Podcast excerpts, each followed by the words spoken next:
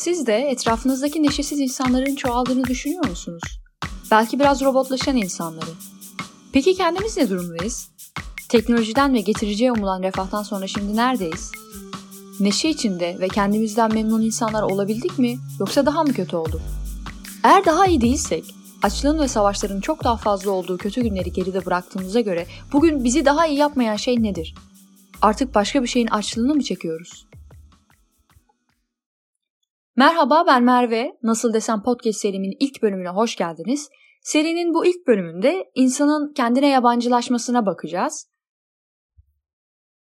Tüm bu soruları düşünmeye beni iten e, birden fazla şey yaşadım son zamanlarda ama tabii ki her zamanki gibi bardağı taşıran bir şey vardı. E, yakın zamanlarda üzüldüğüm son bir şey yaşadım ve nihayet e, kendi hayat çizgimde ben de o meşhur soruyu sormuş oldum aslında ben kimim sorusunu bu sorunun konu olduğu filmler daha önce izlemiştim ancak soruyu bizzat kendinize sorduğunuzda maalesef filmdeki o ayvayı yiyen kahramana dönüyorsunuz. Ee, ben kimim sorusu bence çok zor bir soru ve bir anlamda derin de bir konu. O yüzden bunun üzerine de hem biraz daha fazla düşündüğüm bu dönemde başka bir podcast bölümü de yapmak istiyorum. Ancak bu bölümde e, daha çok ben kimim sorusuna çok da uzak olmayan yabancılaşma halini konuşacağız. Bir anlamda insan olma halimizi konuşacağımızı düşünerek basit bir Google Search bilgisiyle başlamak istiyorum. Bizler bugün homo cinsinin en az 2.8 milyar yıldır var olduğunu ve homo cinsinin yaşayan tek türü olarak kalan biz homo sapienslerin de 300 bin yıl civarı olduğunu konuşuyoruz. Evrim devam ediyor. Ee, evrim denildiğinde ilk akla genelde biyolojik boyutu gelebiliyor. Fakat evrimin aslında iki boyutu var. Hem biyolojik hem de kültürel boyutu. Ee, bugün e, tümüyle devam ettiğini söyleyebiliriz ve ben aslında bu büyük süreci bazen bir insan ömrüyle benzeterek düşündüğümde ortak yanlar buluyorum. Ee, örnek verecek olursam bir insanın ortalama ömrünün yaklaşık 85 yıl civarı diye düşünürsek bu 85 yılda kendi hayatımızda bile birçok değişim yaşayabiliyoruz. Ee, inişlerimizin ve çıkışlarımızın arasında kendi farkındalıklarımızı değişiyoruz aslında. Bu fark etme halleri bazı durumlarda sancılı gerçekleşiyor. Çünkü bu aynı zamanda bir nevi yüzleşme oluyor. Tıpkı 85 yıllık insan ömrü gibi insanlığın da bir yaşam çizgisi var. Tek farkı bizim bireysel hayatlarımızda e, ömürlerimizin sonunun gelirken insanlığın sonunun henüz gelmemiş olması ve yine tıpkı insan ömrü gibi insanlık da farkındalıklarıyla bazı değişimler yaşadığı ve yaşamaya devam ediyor. Bugün e, demokrasi denilen şey var eden bu farkındalıklardı. Tanrı öldü diyen Nietzsche'yi var eden, bizi bazen sivri uçlu aletler yapmaya, e, bazen et yemeye, yerleşik hayat ve tarıma geçmeye, sanayileşmeye ve belki de bazen et yememeye götüren bu farkındalıklardı. Erik Fromm'un şöyle bir sözüne alıntı yapmak istiyorum. İnsanın öz gelişiminin hiçbir zaman tamamlanamaması insansal duruma ilişkin trajedinin bir bölümüdür. Giderek en iyi koşullar altında bile insanın gizil güçlerinin yalnızca bir bölümü gerçekleştirilir. İnsan her zaman tam anlamında doğmadan önce ölür. Bu sözü neden alıntıladım? Aslında bu söz yaşam devam ettiği sürece fark edilecek şeylerin de sonunun gelmeyeceği anlamına geliyor bir anlamda. Ve bizler artık ömrü sona gelmeyen insanlığın da yani insanlığın da ömrünün sona gelmediğini düşünürsek aslında hala daha bu fark etmemiz gereken e, çok şeyin olduğu, e, belki biraz üstünde düşünmemiz gereken, sorgulamamız gereken çok şeyin de olduğunu söylüyor bir anlamda. Benim için insanın kendine yabancılaşması en dikkatimi çeken fark etme hallerinden biri oldu bu süreçte. Tabii bu ben kimim sorusunu sorduğum bir sürecin içinde olmamla da çok fazla alakalıydı tabii ve bunun üzerine hem biraz okudum hem biraz düşündüm hem biraz yazdım. Ama tabii yabancılaşma yeni bir konu değil. Yani uzun yıllardır e, Hegel gibi, Marx gibi birçok insanın konusu olmuş ve hatta varoluşçuluk felsefesini de doğuran şey olarak biliyoruz biz bugün. Fakat yine de geldiğimiz 21. yüzyıla baktığımızda aslında bu yabancılaşma aynı haliyle mi devam ediyor? Ee, belki bu biraz sorgulanmalı. Çünkü sanayileşmenin olumsuz izleri sürerken bir de yine insan için olduğu düşünülen teknolojinin getirdiği yeniliklerin esiri olduğumuzun sorusunu soruyoruz sık sık bu aralar. Esiri mi olduk diye belki birazcık üstünü düşünüyoruz. e, hatta hem kullandığımız hem de bizzat kullandığımız platformlardan eleştirdiğimiz sosyal medyalarla yabancılaşmamızı yeniden ele alıyoruz aslında. Nietzsche'nin Tanrı öldü sözüne vurgu yaparak e, Erik Fromm şöyle diyor. 19. yüzyılda Tanrı öldü denilebilirdi. Ancak 20. yüzyılda insanın öldüğünü söylemek gerekir artık diyor. Bunu okuduğumda tabii aklıma ilk gelen artık 21. yüzyılda olan bizlerin neyi öldürdüğü veya neyi öldüreceği. E, hatta daha da vahimi öldürecek bir şeyin kalıp kalmadığı sorusuydu. Zaten artık son zamanlarda yaşadığımız doğal afetlerle de doğayla uyumsuzluğumuzu ve bir şeylerin yanlış gittiğini görebiliyoruz artık.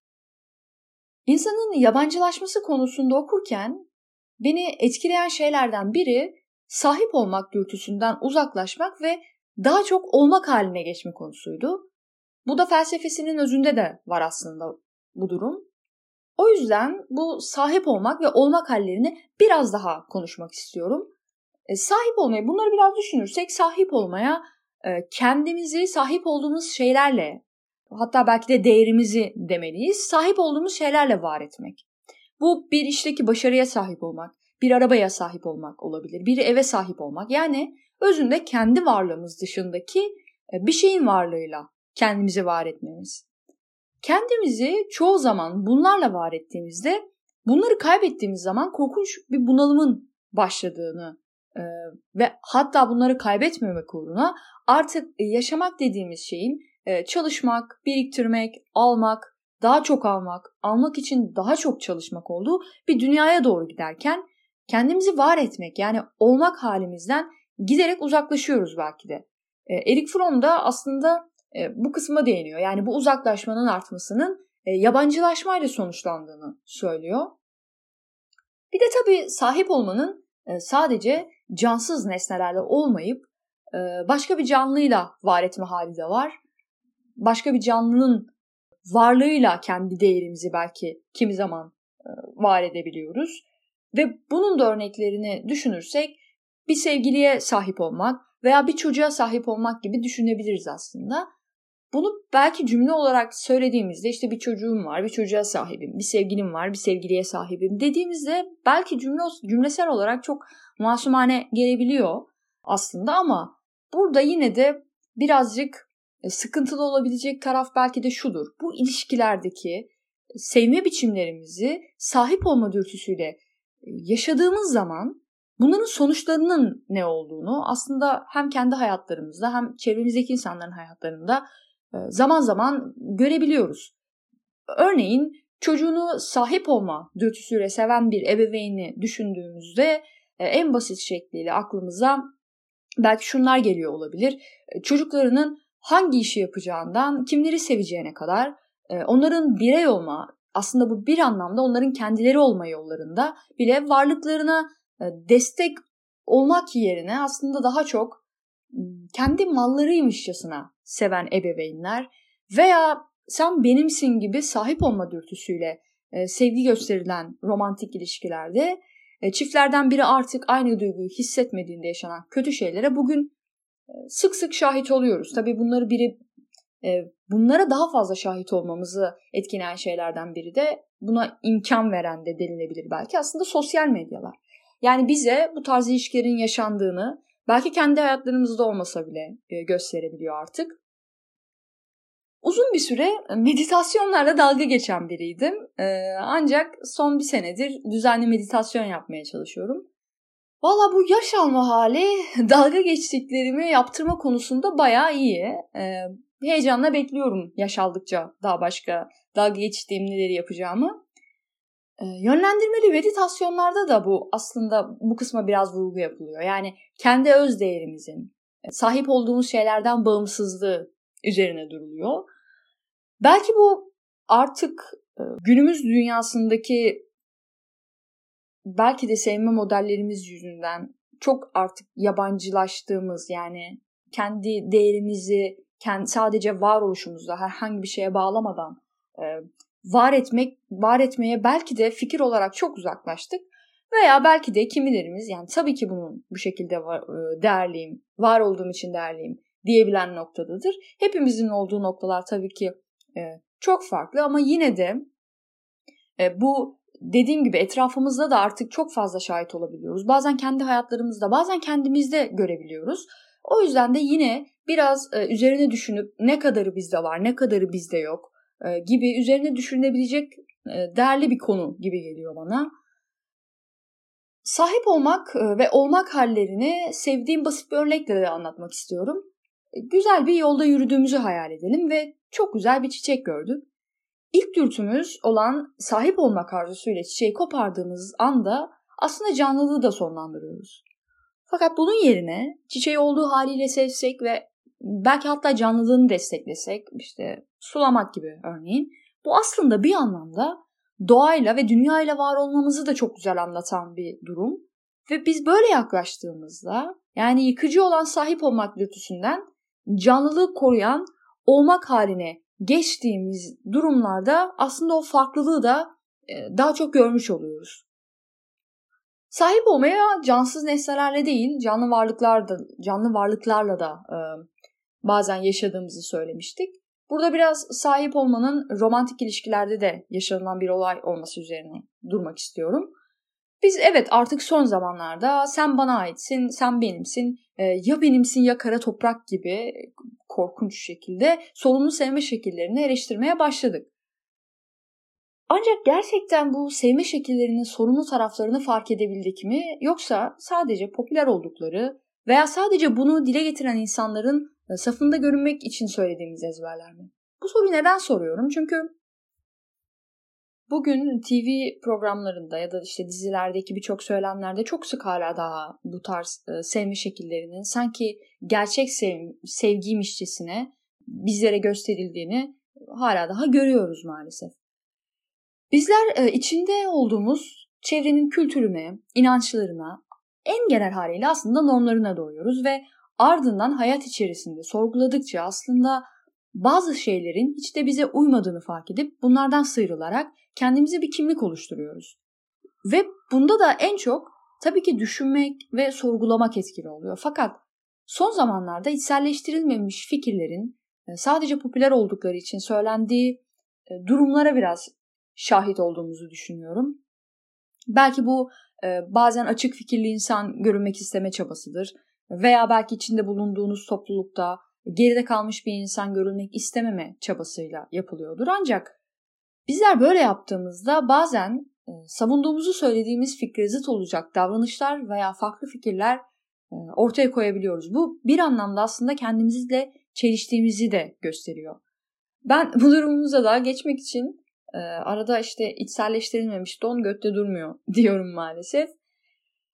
tabii ki bu demek değil ki fikir alınır alınmaz içselleştirilsin e, ya da içselleştirilmediği sürece hiç kullanılmasın. Yani zaten böyle bir şey mümkün de değil. Aslında yani önce her fikri ezberlercesine alıyoruz bence ama mesele hayatımızdaki birçok şeyde olduğu gibi düşünmemek. Düşündükçe e, hayatımızın içinde o fikre zıt olabilecek tavırlarımızı fark edebiliyoruz çünkü. Bu değişim sürecini şöyle düşünebiliriz aslında. Örneğin belki içine doğduğumuz kültürde olmayan bir düşünceyi, düşüncenin artık bizde e, var olmasını istiyoruz. Yani onu artık özümsemek istiyoruz diye düşünelim. Ve o fikir üzerine düşünmeye başladık ve belki biraz okumaya başladık. İlk etapta o düşünceyle ilgili e, zıt olabilecek davranışlarımız veya fikirlerimizi e, yaptıktan sonra fark etmeye başlıyoruz. O zıtlık durumunu. Sonra yine üzerine belki biraz daha düşünmeye, belki biraz daha okumaya devam ettikçe artık bunun fark et, yaptıktan sonra değil de e, yapmadan önce fark ettiğimiz bir noktaya çekiyoruz ve bu da çok güzel bir şey aslında. Çünkü bu kontrol edebiliyoruz demek oluyor bir anlamda. Ve son evrede aslında e, içimizdeki o e, temel düşünceyi yok etmek. Yani artık onu yapmaya dair, o düşünceyle, o fikirle zıt olan e, şeyleri yapmaya dair e, içimizdeki dürtüyü tamamen yok etmek aslında bu eşittir değişmek oluyor. Yani e, içselleştirdiğimiz noktada aslında burası oluyor. O yüzden biz bu değişim adımlarını atladığımızda bir anlamda e, sadece ezber olarak aldığımız takdirde bu e, bizi bu kendimizle çelişen bir insan haline getiriyor yalnızca. Burada tabii bizde değişim yaratmasını istediğimiz iyi fikirler üzerinden konuştuğumuzu düşünerek bu yorumları yapıyoruz ancak diyelim ki kötü olduğunu düşündüğümüz bir fikir ama içinde bulunduğumuz topluluk tarafından kabul görülen bir fikri e, eğer ki dile getirmeye devam ediyor veya dile getirilen e, yerlerde biz kendi duruşumuzu sergileyemiyorsak bu da kendimize yabancılaşmanın başka bir boyutu aslında. Bu durum için de yakın zamanda Normal People dizisini izlemiştim. Yanlış hatırlamıyorsam Blue TV'de bir e, dizi. Arkadaşımla birlikte izlemiştim ve ben çok sevdim diziyi. Tavsiye de ederim eğer izleme fırsatınız olursa. Ara ara Eric Fromm'dan alıntılar yaptım. Çünkü bu düşünme sürecimde onun kitaplarından fazlasıyla beslendim ama başlarda okurken e, açıkçası karamsarlık yaşamadım değil. Çünkü çok fazla modern insan diyerek e, bu sanayileşmenin modern insan üzerindeki kötü etkilerini dile getirerek e, çok fazla eleştiri yapmıştı. Ve bir yerden sonra aa işte içimden şey geçti yani Jean-Jacques Rousseau 2 köyümüze dönelim falan diyor diye düşündüm ama e, okumaya devam ettikçe özellikle de birazdan okuyacağım sözlerinde umut verici ve gerçekten bir çözüm arayışı içinde olma halini gördüm.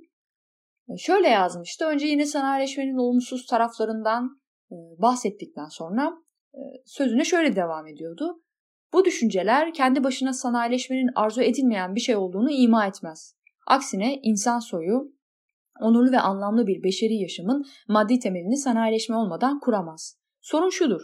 Sanayi sisteminin biçimi nasıl olmalıdır?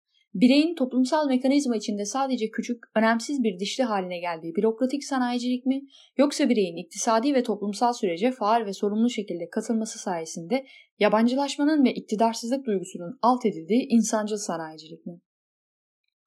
Bu sözlerde e, sık sık sanayileşme vurgusu var ama biz günümüzde bizler artık e, sevgiyi yaşayış e, ve hatta yaşayamayış şeklimizden üzüntümüzü yaşayış şeklimize, aile ilişkilerimizden arkadaşlık ilişkilerimize, yaz tutma şeklimizden kendimize bir kimlik yaratma şeklimize kadar her şeyimizi değiştiren, teknolojiyle birlikte hayatımıza giren sosyal medyayı da eleştiriyoruz ve onun nereye doğru gitmesi konusunda da artık konuşmaya başladık. Ancak bu soru soran ve çözüm üreten süreçleri hızlandırmak ve belki bu sorgulayan kitleyi artırmak için Eğitim halen daha en etkili yolumuz. Yani eğitim sistemini Türkiye özeli kısmına girmek bile istemiyorum ama yine de bu durum, bu sorgulama, sorgulayan insan hali sadece Türkiye'ye özel bir eksiklik değil. Bence dünya genelinde de yaşanan bir sorun. Çünkü bunu en fazla belki de şeyde görebiliyoruz. E, ülkelerin başına seçilen insanların profillerinden aslında bunu çok net gözlemleyebiliyoruz basit bir örnek olarak. Aslında biraz üstüne düşündüğümüzde belki çok daha fazla şey e, görebiliriz diye düşünüyorum. İnsanın yabancılaşmasını e, özellikle sahip olmak ve olmak halleri üzerinden ele aldığımız ve birçok soru sorduğunuz serimin bu ilk bölümünün sonuna gelirken podcast'imi Henry Gibson'ın Peer adlı tiyatro oyununda e, kendine yabancılaşan bir insanın yaşayamadığı bir hayat tarafından sorgulanmasını okuyarak bitirmek istiyorum. Biz düşünceleriz. Bizi düşünmüş olman gerekirdi. Ayaklarının altında yuvarlanıp dönen bizlere yaşam kazandırmalıydın. Biz görkemli bir sesle doğmuş olmalıydık ama şimdi burada ip yumakları gibi toprağa bağlıyız. Biz gizemli sözcükleriz. Bizi kullanmış olman gerekirdi. Üşengeçliğin yüzünden bize yaşam hakkı tanımadın. Kurtlar bizi baştan aşağıya kemirdi. Hiçbir meyve artık bizi başına tac olarak kabul etmeyecektir. Biz şarkılarız, bizi söylemiş olman gerekirdi. Yüreğinin derinliklerinde umutsuzluk bizi kırdı. Uzandık ve bekledik ama bizi hiç çağırmadın. Sana binlerce kez lanet olsun. Biz gözyaşlarıyız, hiçbir zaman dökülmemiş olan. Tüm yürekleri ürperten sivri buz damlacıkları. Eriyebilirdik ama şimdi keskin uçlarımız inatçı bir yürek içinde dondu. Yara kapandı. Gücümüz yitip gitti. Biz yapmadan bırakmış olduğun güzel işleriz. Kuşku tarafından boğulan, başlamadan önce bozulan. Yargı gününde öykümüzü anlatmak için orada olacağız. Nasıl hesap vereceksin? Dinlediğiniz için teşekkür ederim.